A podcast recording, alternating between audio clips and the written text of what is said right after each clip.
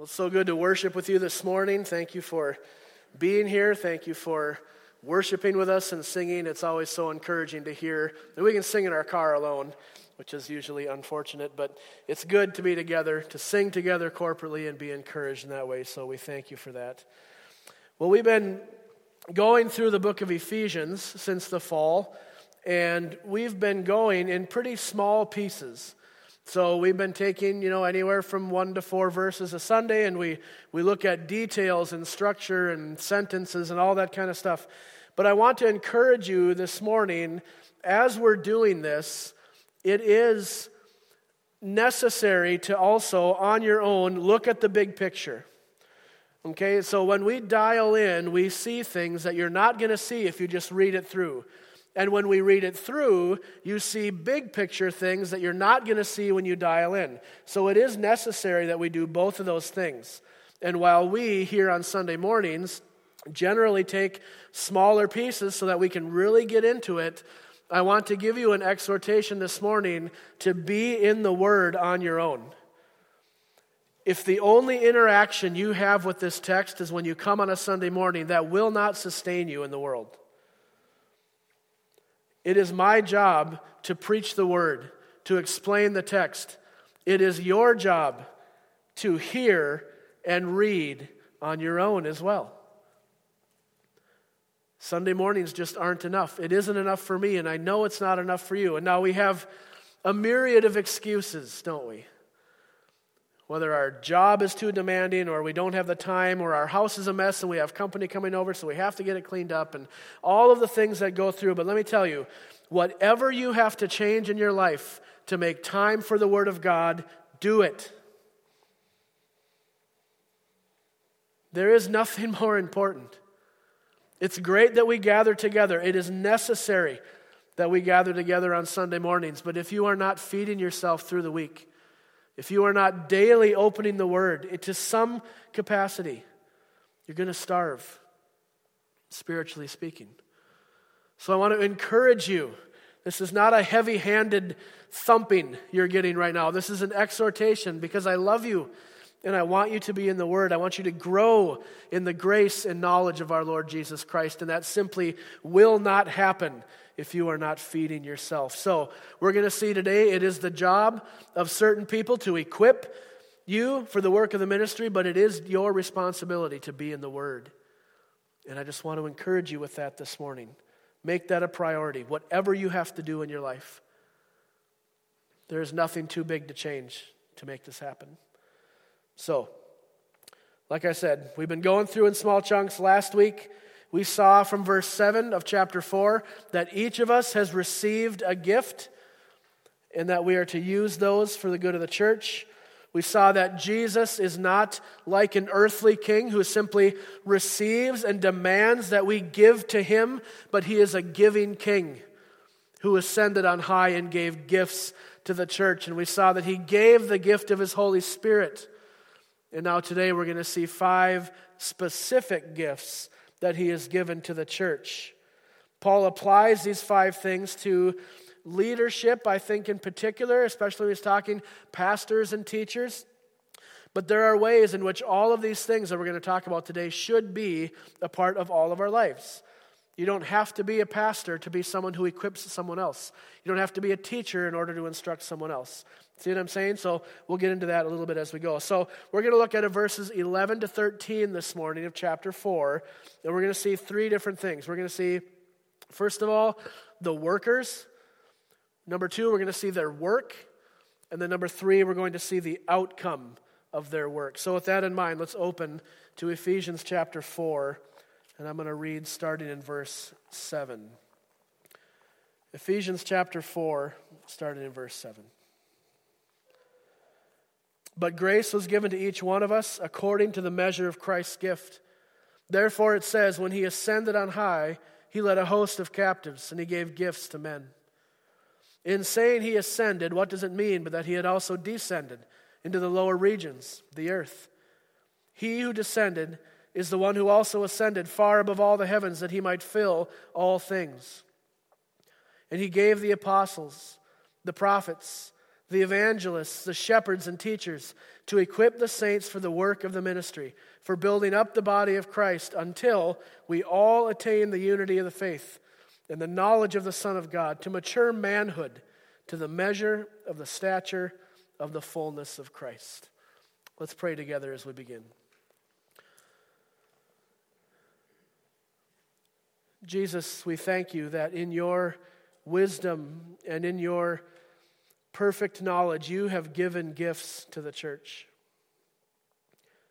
You have not withheld your grace. You have not been stingy with it, but you have given in measure to each one of us. And you've given leadership, you've given people to serve, you've given people to work, all so that we obtain unity in the faith.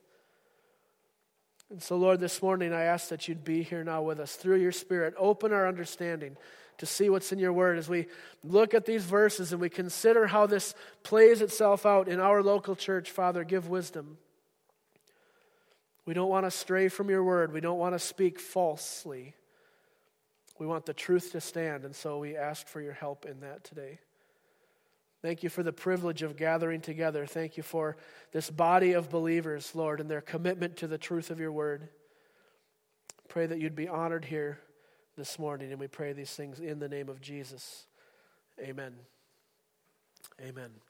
Well, let's jump right in to verse 11, and we're going to see the first point, number one, the workers. And what I want to do here is to define these five things as we move through, and then explain a little bit maybe about how they operate in the current context that we're in. Um, so I also think it's important to point out that these five things are gifts. Don't forget this, okay?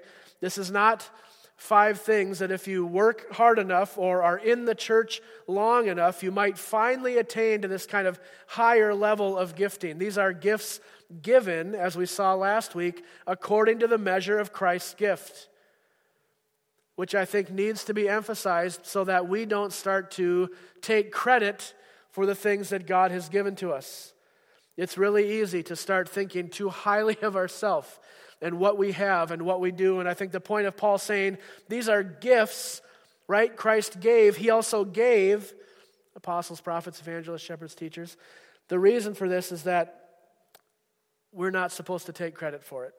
Okay, so keep that in mind. These aren't just elected positions, these are things fulfilled by people whom Jesus himself enables for the service.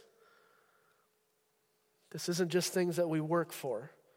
This text is here to remind us that if we are leaders, if we are gifted in certain areas, if there's, a, if there's an evident gifting in your life, you did not gift yourself that Christ did. And that should produce in us a spirit of humility. Paul's driving at unity, right? And this whole section is about unity in the church. But you cannot have unity without humility. It's impossible.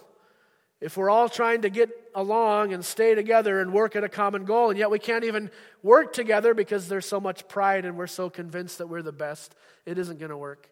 So, in this discussion of unity, remember, we are called as we saw earlier in Ephesians, to humility, gentleness, patience. All of those things still apply even as we work through. So, first, he gave the apostles. Now, the word apostle has a couple different meanings in the New Testament. It can mean, in a very general sense, just a messenger, someone who brings a message. Peter uses the word this way in 2 Peter when he talks about how his readers in Asia heard the gospel. He said it, it came to you through your apostles. They were messengers, people who simply were sent and brought a message. The New Testament also uses the word in the context of, we might say, capital A apostle, the 12 plus Paul, who were commissioned by the risen Christ himself for a specific ministry. Okay, the word is used both ways. And so, we need to figure out maybe which is the one being used here because there's a lot of kind of information floating around right now about apostles in the church and something called the New Apostolic Reformation, which is false teaching, by the way, if anyone needs to clear that up. There are not apostles in the church as there were in the New Testament church. We're going to get into that here in just a minute. Earlier in Ephesians 2, Paul told us that the church is built on the foundation of the apostles and the prophets. And we noted how the apostolic teaching, what the apostles were teaching, we would call that the gospel of Jesus Christ, was foundational to the early church, to the establishment of the local churches.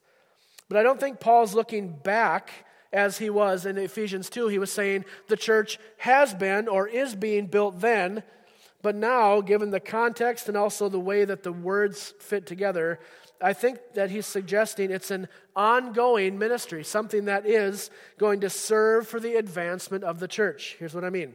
Just as in the beginning, when Christ commissioned men to go and take the message of the gospel to people who hadn't heard, this was a job of the apostles, right? They took the message, they were commissioned by Christ, they take the message, they establish churches, they train leaders, they equip, they do all these things. So, as the church grows and expands, there were men whom Jesus called to take the gospel, to continue this work, to bring it to people who had not yet heard. And they were to establish what Paul said earlier was the one faith. Remember, we went through one Lord, one faith, one baptism, all those kinds of things? That was part of the apostolic ministry to establish what we would call maybe orthodox theology. Now, while I don't believe that nowadays there are apostles in the same sense that hear directly from Jesus and communicate that, right? Hebrews chapter 1 says, In former times we heard in this way, but now we've heard through the Son. Okay? I do believe that the apostolic principle should still be evident in our churches where we receive a call from God to take the message of the gospel, to take the good news, establish churches, spread the word, all of those things. That is, in a sense, what happened here at Grace Bible Church. Right? Jesus called me specifically to take the message of the gospel to Monticello. And we established a church. We want to train. We want to grow together. We want to do this. Now, does that make me an apostle? No. Do I operate somehow in an apostolic way?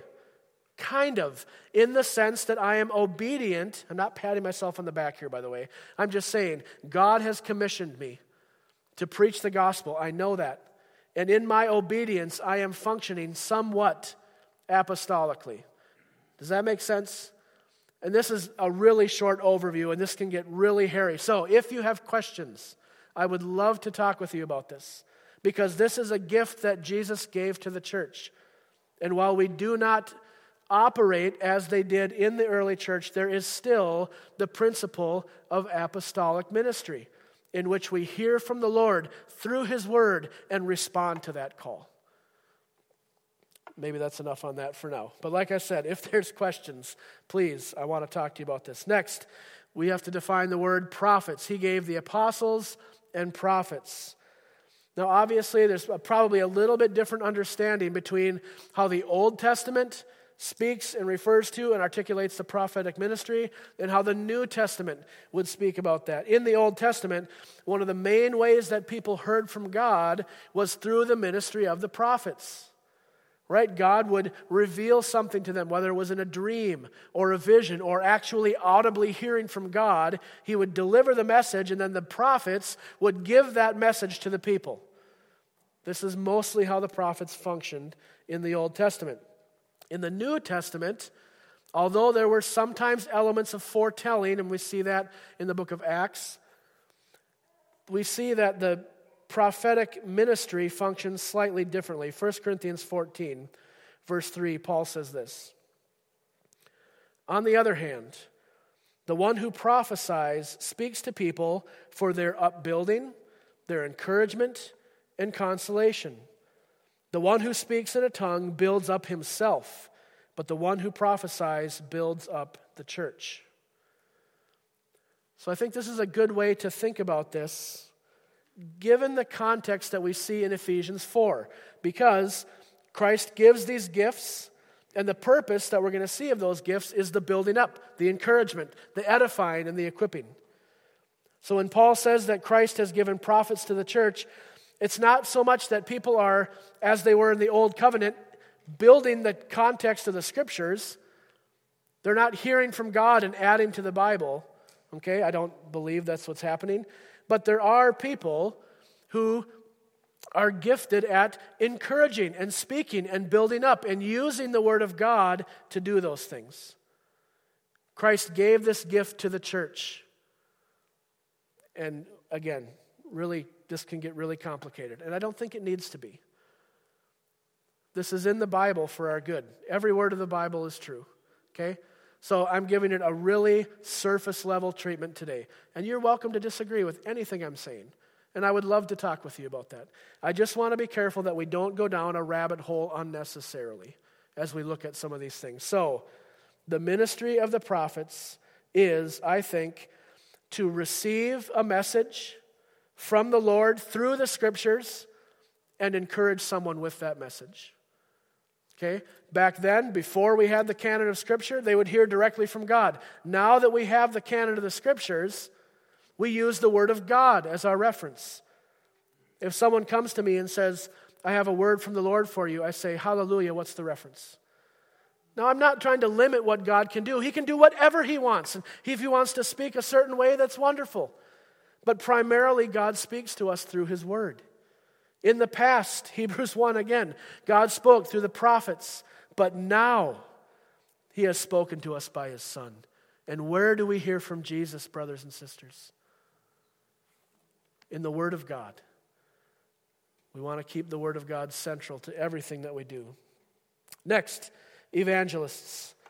Now, this word is only used three times in the New Testament once here in Ephesians, once in the book of Acts to refer to Philip and then once in 2 Timothy, Paul instructs Timothy, who is a pastor, to do the work of an evangelist.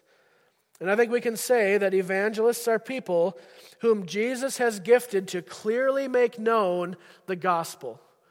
We probably all know people who are not intimidated by having those conversations, who are very free and open with sharing their testimony, with getting the gospel out there. These are people who are gifted by God to evangelize, to spread the news, to share the gospel. And as I said, we should all be doing this to some degree. This isn't just for the higher level, or if you say, Well, I don't have that gift, I'm not going to share the gospel. That's not a pass for us, right? These are things that should be evident in all of our lives. So, the gift of evangelism, I think, is noteworthy that Paul, like I said, he uses this to exhort Timothy in 2 Timothy. He says, As a pastor, here's one of the things you ought to be doing do the work of an evangelist. And here's what I get from that.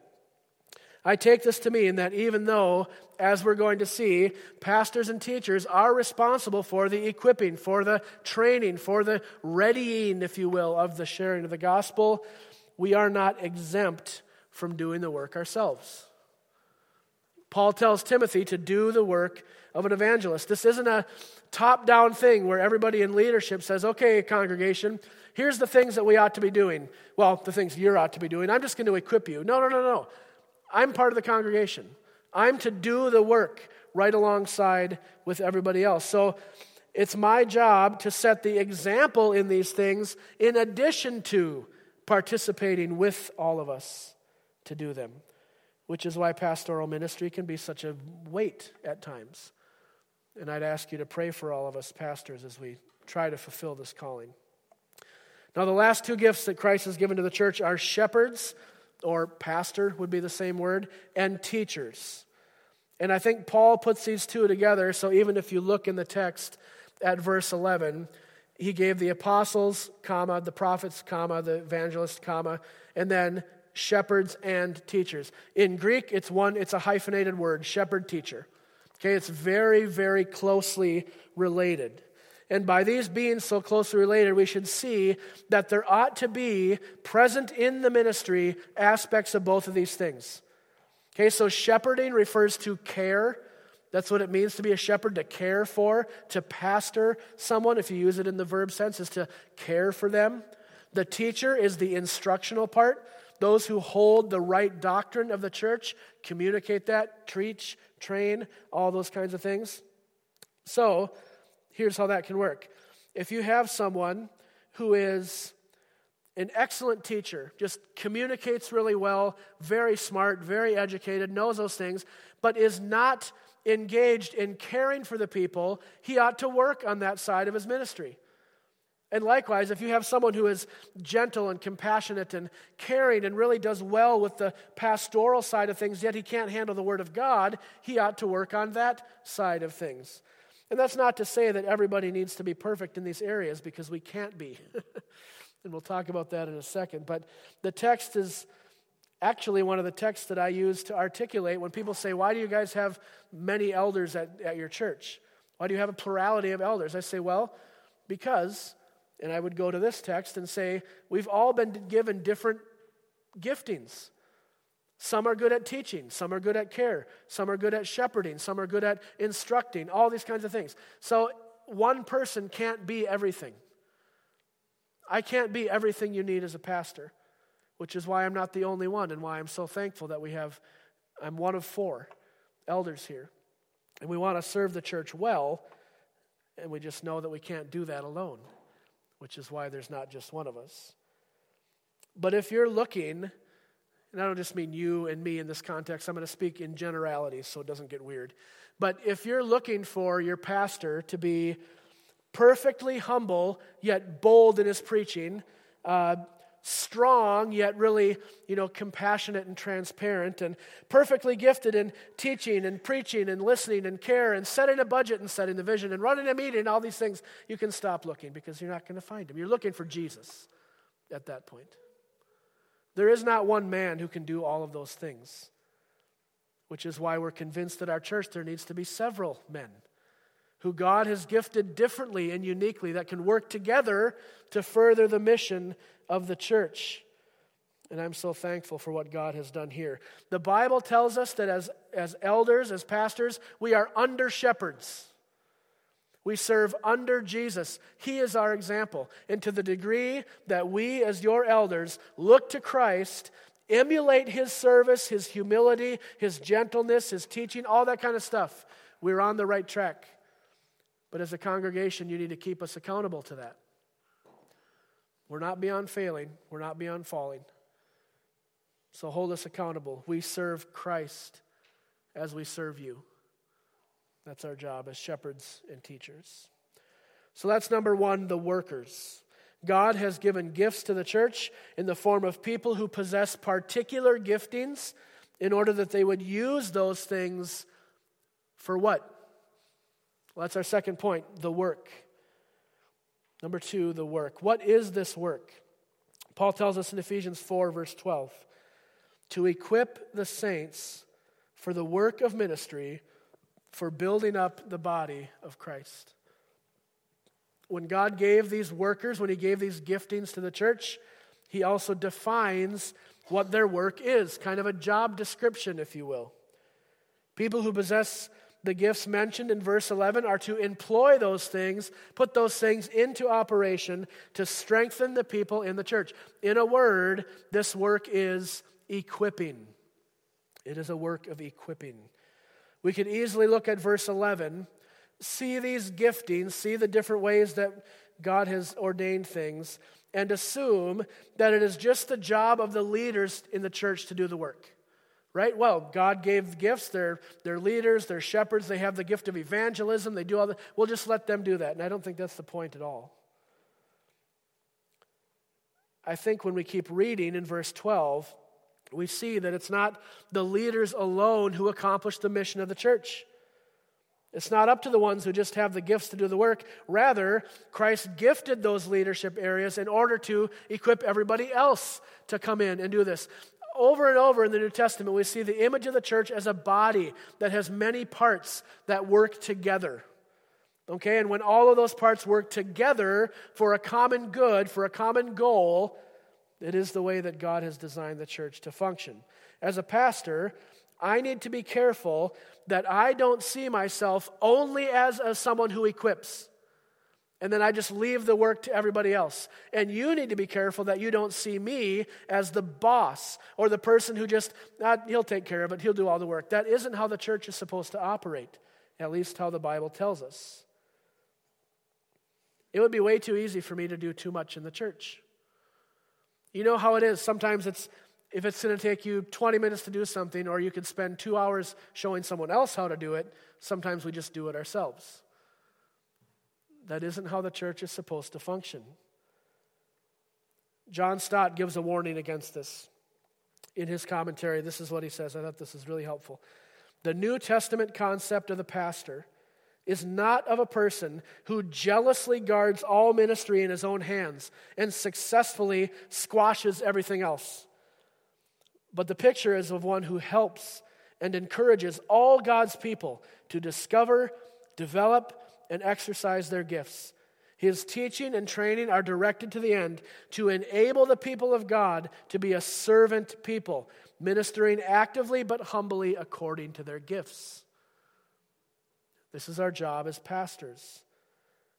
I don't want to do all the ministry in the church. You don't want me to do all the ministry in the church. It would be terrible. I promise you that. As we saw last week, we have all received a gift according to the measure of Christ's gift. Right? All of us have received that. And usually the struggle isn't in recognizing that, it's in trying to put that into play in a way that's helpful for the church. That's part of the equipping that pastors and teachers and everyone else is called to do. My job is to encourage and promote and equip the gifts that God has given to you and so that you use them in the body of Christ. This is what I'm called to, to equip you with what you need so that you can do the work of ministry. And the equipping can be done in a variety of ways, right? It can be official training, it can be giving opportunities. Sometimes we have gifts, we have abilities, we have things God has given to us, and we just lack the opportunity. That's part of the job of the pastor is to create those opportunities to use your giftings. So number 2, the work is a work of equipping. Now lastly number 3, let's look at the outcome. What should happen in a church when Christ gives gifts to the church, explains how you are to use those gifts, what's the outcome? I think we see that in verse 13. Until we all attain to the unity of the faith and the knowledge of the Son of God, to mature manhood, to the measure of the stature of the fullness of Christ. What is the outcome? Unity and maturity. Unity and maturity. And of course, like I said, you could also add humility in there. All the itty words, humility. You got it, right? So I think there is four things in this verse that Paul lays out kind of as goals for us to attain. He uses attain language, kind of strive for, arrive at, grasp, kind of get that in your mind. So, four things. First, he says we are to attain to the unity of the faith. The unity of the faith. In verse 5, Paul said that there is one faith. And we said there that this is the collection of orthodox or agreed upon doctrine of the church. There is not many ways to think about Christ. There is one way to think about Christ. There are not many ways to think about salvation. There is one way by grace through faith, and so on and so forth. And so, part of the equipping that happens in the church is to equip all of us to understand the implications of having one faith, to have a firm hold on this unity of the faith. Now, this doesn't mean that we're going to know everything there is to know. And hopefully that's evident to all of us, but I think I need to say that. When we're striving for these things, it's not like you get to a certain point of understanding and you go, okay, finally, I think we have unity in the faith. We can move on. It's never going to happen until we are glorified. And I'll mention more on that in a minute. Next, he says that we shall attain the knowledge of the Son of God. The knowledge of the Son of God. Now, I think what Paul is getting at here is part of the one faith that we confess as Christians includes right teachings on the deity of Jesus the fact that Jesus Christ is God, which is why Paul, I think, here doesn't just say right teachings about Christ, which means Lord, right teachings about Jesus, name. He says the Son of God, which I think it's important that we understand as believers who exactly we are serving. We are serving the Son of God. He is not just Jesus the historical figure, or Jesus, the good teacher, or Jesus, the get out of hell free card. He is our master, our Lord, our Savior, our brother. He is, as Paul said in Romans chapter 1, declared to be the Son of God with power. This is the Jesus that we serve. This is the knowledge of the Son of God that Paul wants us to attain to. Now, the last two things in verse 13 mature manhood and the measure of the stature of the fullness of Christ go together a little bit, so we're going to treat those together. I think the point of Paul articulating things this way is to help us understand that when you grow, when you mature, as we are sanctified, it's not just becoming a better you. I think there's a lot of language out there, at least in some places, that promote Christianity as kind of a way to better yourself. Um, and I want to be careful how I talk here because there are implications of living a life that honors God in a way that does make us better people. But that isn't the primary thing, right? Christianity is not just to improve yourself, it is to mature us into what? Not just a better you, not just a better David, into a Christ like David, a Christ like you. That's what I think Paul is driving at here with this language of mature manhood in the measure of the stature of the fullness of Christ. What he is after by using this language is to help us grow not into a better self, but into a Christ like self. Because ultimately, that's what we need. As good as you can be, you are still sinful. Therefore, Paul does not just say, we need to mature to the point where you're the best you that you can be. That's a load of it. We need to mature to the point of Christ likeness. Often in church, you'll hear the word, or you should hear the word, sanctification. It's a big, long word. What does that mean? It means the lifelong process, the ongoing process of becoming like Jesus. I think sanctification is a good one word summary of verse 13 because sanctification is not going to be complete until we're glorified. Right? It, it never stops. Your growth never stops. You never reach a point where God's like, okay, you're holy enough, you can get through now, I'll quit. That's not what happens. Sanctification is ongoing, constant, continuous through our whole life. And that's the tension of talking about this kind of stuff. Paul uses this language of striving or attaining or grasping. And we want to do that. We ought to do that. And yet we know that we're not going to fully get it until we're with Christ. This is going to continue to be the tension as we move through the rest of the book of Ephesians. All the commands, all the instruction, all the encouragement are things that we ought to pursue, we ought to do, knowing we are not going to fully do it or completely do it. That's a tension that we have to live in and that we have to get used to. Otherwise, here's what happens we strive for obedience and we fail, which we will and you get frustrated or discouraged because what in the world? I thought i thought this is what i was supposed to do. I thought this was the path of obedience. I thought this is what god wanted for me. We will never be perfect until we're with christ. But in the meantime the call is perfection.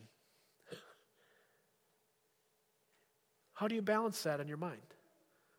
Do you have categories to think that through I want to keep us from two errors. One being that we would just throw it away and say, well, I'm never going to get there. What's the point? I won't even try. I, I know I can't get it. Dah, whatever. That's error on this side. Error on this side would be I'm going to work, work, work, work, work, work in hopes that God will recognize what I'm doing and approve me. We have to find the balance of those two things where we are called.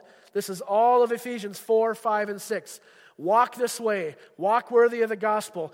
Quit sinning, quit doing this. Love your neighbors, love your wife, love your kids, love your husband. All of these commands, and yet we know in our sinfulness we won't be able to obey them. Yet we are called to obey them. So don't get tripped up on this idea of wanting to be obedient, wanting to honor the Lord, wanting to walk in worthy of the calling, and yet knowing that we're not going to be able to. Don't let yourself get frustrated with it. This is why we have the Holy Spirit. This is why earlier in Ephesians we read that we've been sealed with the Holy Spirit, that the Spirit is the one who enables our sanctification. Because on our own, we're not going to be able to make any progress. But with the Spirit of Christ living in us, we can make progress, and we ought to be striving towards that, to attain mature manhood to the measure of the stature of the fullness of Christ. That's what we're called to as Christians.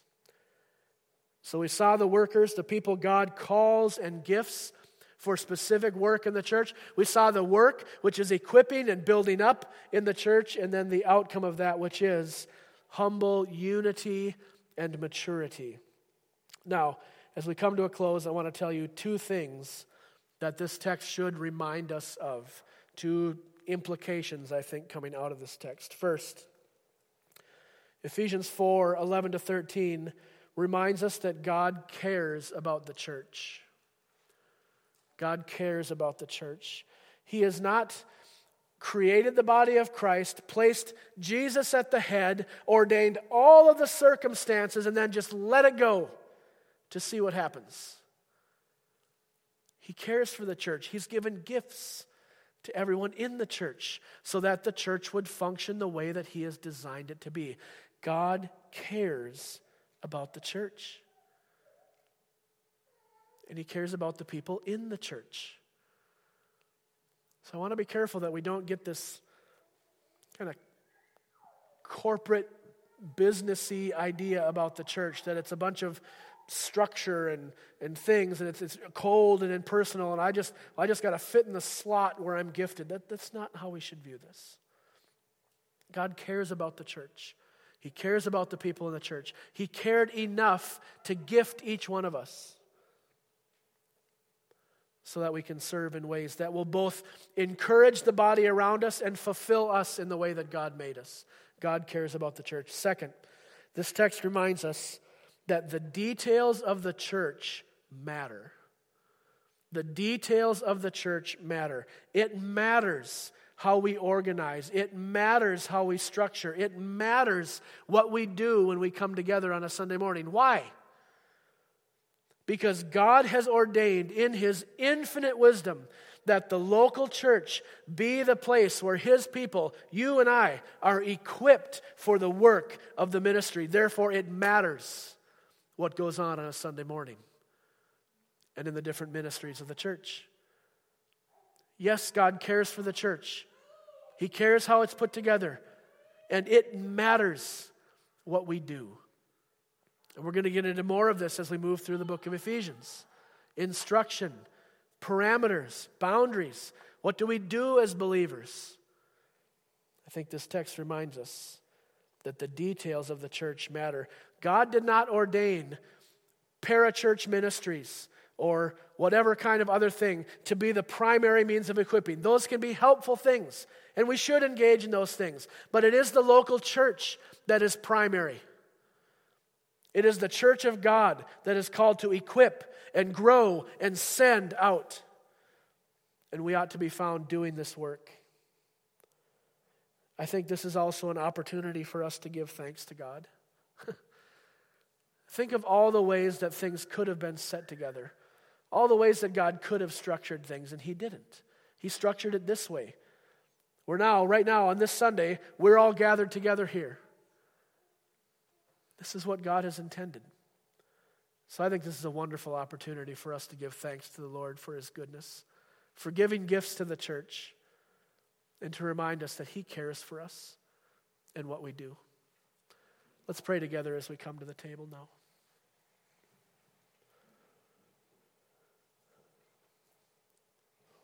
Lord, I am so thankful to you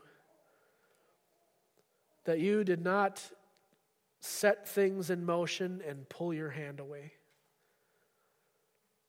but you have given gifts to the church. You have equipped people uniquely to serve you, to serve in the church, to edify and build up, to train and equip. Thank you that you care about your church. Thank you that you have placed Christ as our head, and we do not have to wonder well, who's in charge? Who's making decisions? How does this go, Lord? Christ is the head of our church, and we look to him. And we thank you for setting things up in this way. What a wise plan. Lord, I pray that as Grace Bible Church, as this local expression of your body continues now, that we would be faithful to you, we'd be faithful to your word knowing that you care about us and it matters. It matters what we do because this is the place where our brothers and sisters will be equipped for the work of the ministry. Lord, help us to take this seriously and to be obedient to you as we grow, as we minister, as we fellowship together. Lord, thank you so much for your word. Thank you for the truth of the gospel. Would we all live in light of this now, I pray in Jesus' name. Amen.